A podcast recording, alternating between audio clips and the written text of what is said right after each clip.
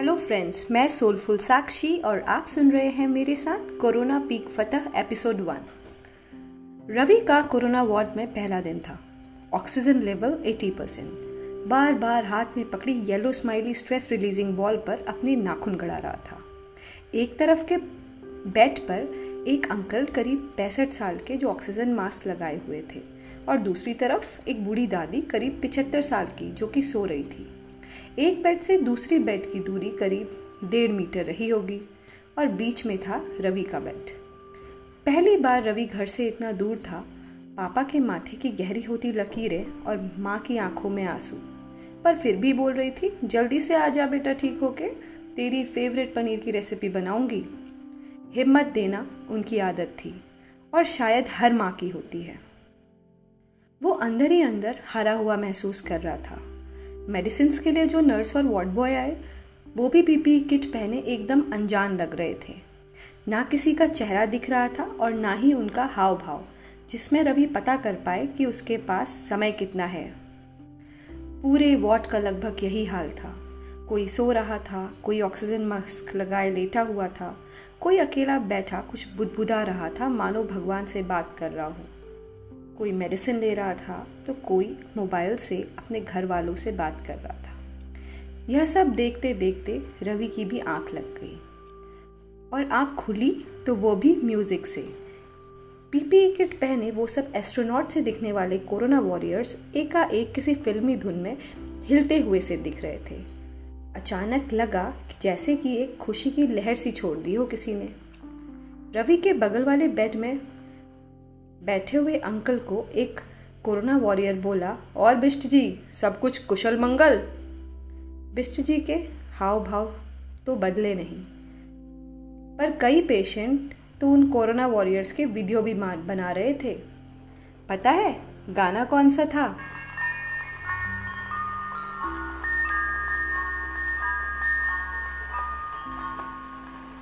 ज़िंदगी का साथ निभाता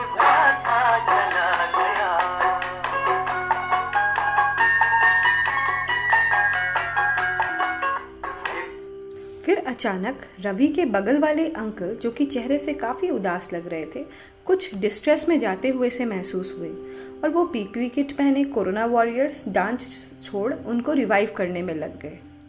पर कुछ ही देर के बाद टीम ने अपॉइंटेड डॉक्टर को बुलाया और उसने डिक्लेयर किया कि वो नहीं रहे।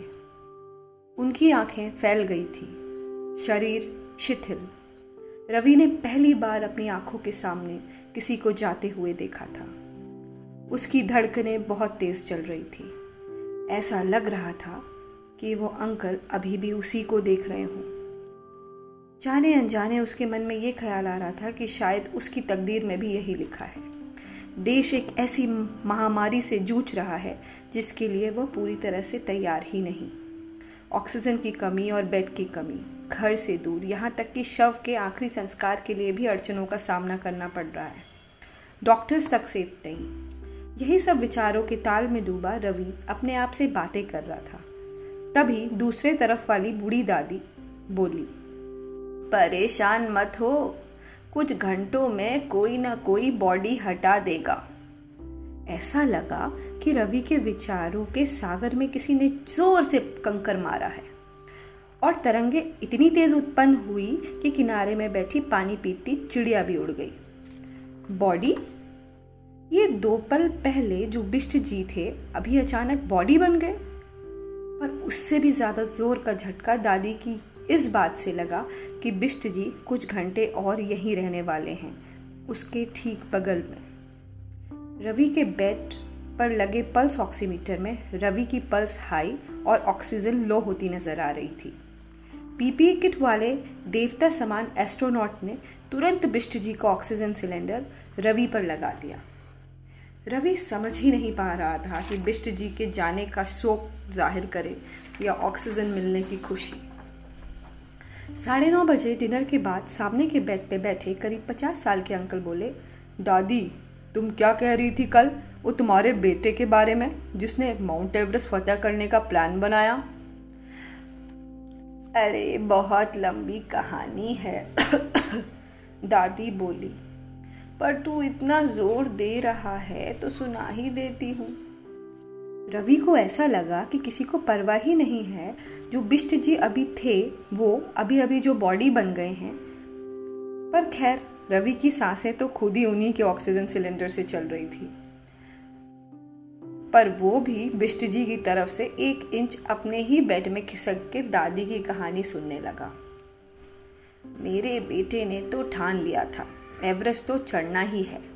नेशनल लेवल एथलीट था, पर मैं बहुत डरी हुई थी, क्योंकि माउंट एवरेस्ट को फतह करना कोई आसान काम थोड़ी ही है। दुनिया की सबसे ऊँची चोटी है।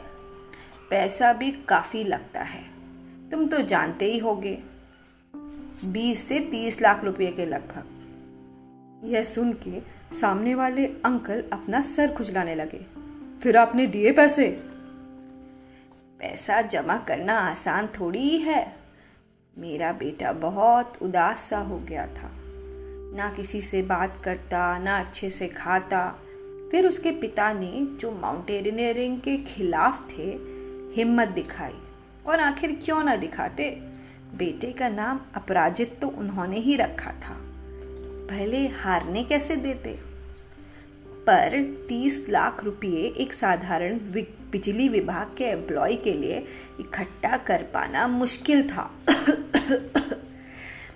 बस आज के हिसाब से समझ लो, ऐसा हाल था कि पेशेंट बीमार है, बहुत बीमार है, पर हॉस्पिटल ले जाने के लिए पैसे नहीं हैं। फिर क्या? कितने बिजनेसमैन के दरवाजे खटखटाए, कितने कंपनी से आइडिया शेयर किए, पर कोई दरवाज़ा नहीं खुला। बहुत सारी एडवेंचर ब्रांड से भी कांटेक्ट किया। चारों तरफ़ से बस ना ही सुनने को मिल रही थी। जब अपराजित के पापा पराजित होने ही वाले थे, तभी उन्हें एक कॉल आया, तूफानी वाइल्ड एडवेंचर से। ट्रिंग ट्रिंग सर मैम आपसे बात करना चाहती हैं। दूसरी तरफ़ फ़ोन से किसी महिला की आवाज़ आई। सबकी कंपनी से मदद मांगी और मेरी? आप कौन बोल रही हैं? अपराजित के पापा बोले। मुझे भूल गया? कॉलेज की स्पोर्ट्स चैंपियन, तूफानी हर्षा। कॉलेज में तो बड़ी बातें करता था। इंटरनेशनल लेवल प्लेयर है तू। बहुत आगे जाएगी और आज याद तक नहीं किया। पर मुझे पता लग ही गया कि तू मुझे ढूंढ रहा है। तेरे दादाजी एकदम चुप हो गए। अरे सीरियस मत हो यार। अपने फ़ील्ड वालों से बात हुई थी तो पता लगा। जब तेरा नाम लिया तो मैं बहुत खुश हो गई। अपराजित के पिताजी थोड़ी देर बिल्कुल शांत थे। फिर बोले, तू बिल्कुल नहीं बदली। शादी की या सिंगल है आज भी? हंसने की आवाज़ों से हमारे घर का माहौल लाइट कर दिया। अपराजित के चेहरे पर भी उम्मीद से भरी मुस्कान वापस आ रही थी, पर मैं एकदम स्ट्रेस्ड हो गई थी। कहीं कॉलेज वाला प्यार वापस ना आ जाए। बातों ही बातों में पता चला प्यार तो था और गहरे वाला भी। शायद इसीलिए आज तक सिंगल थी। अब अपराजित से ज़्यादा मुझे तो अपनी पराजय का डर सता रहा था। बातें नहीं करें आप लोग। पहले ठीक हो जाओ दादी, फिर बातें करना। नर्स की आवाज़ थी। पहले से इम्प्रूवमेंट लग रहा है रवि। रेस्ट करो। पर रवि को तो कहानी सुननी थी। तभी दूसरी तरफ़ बेड वाले बीमार न्यू कमर मिस्टर इमरान बोले, जनाब, सो जाइए।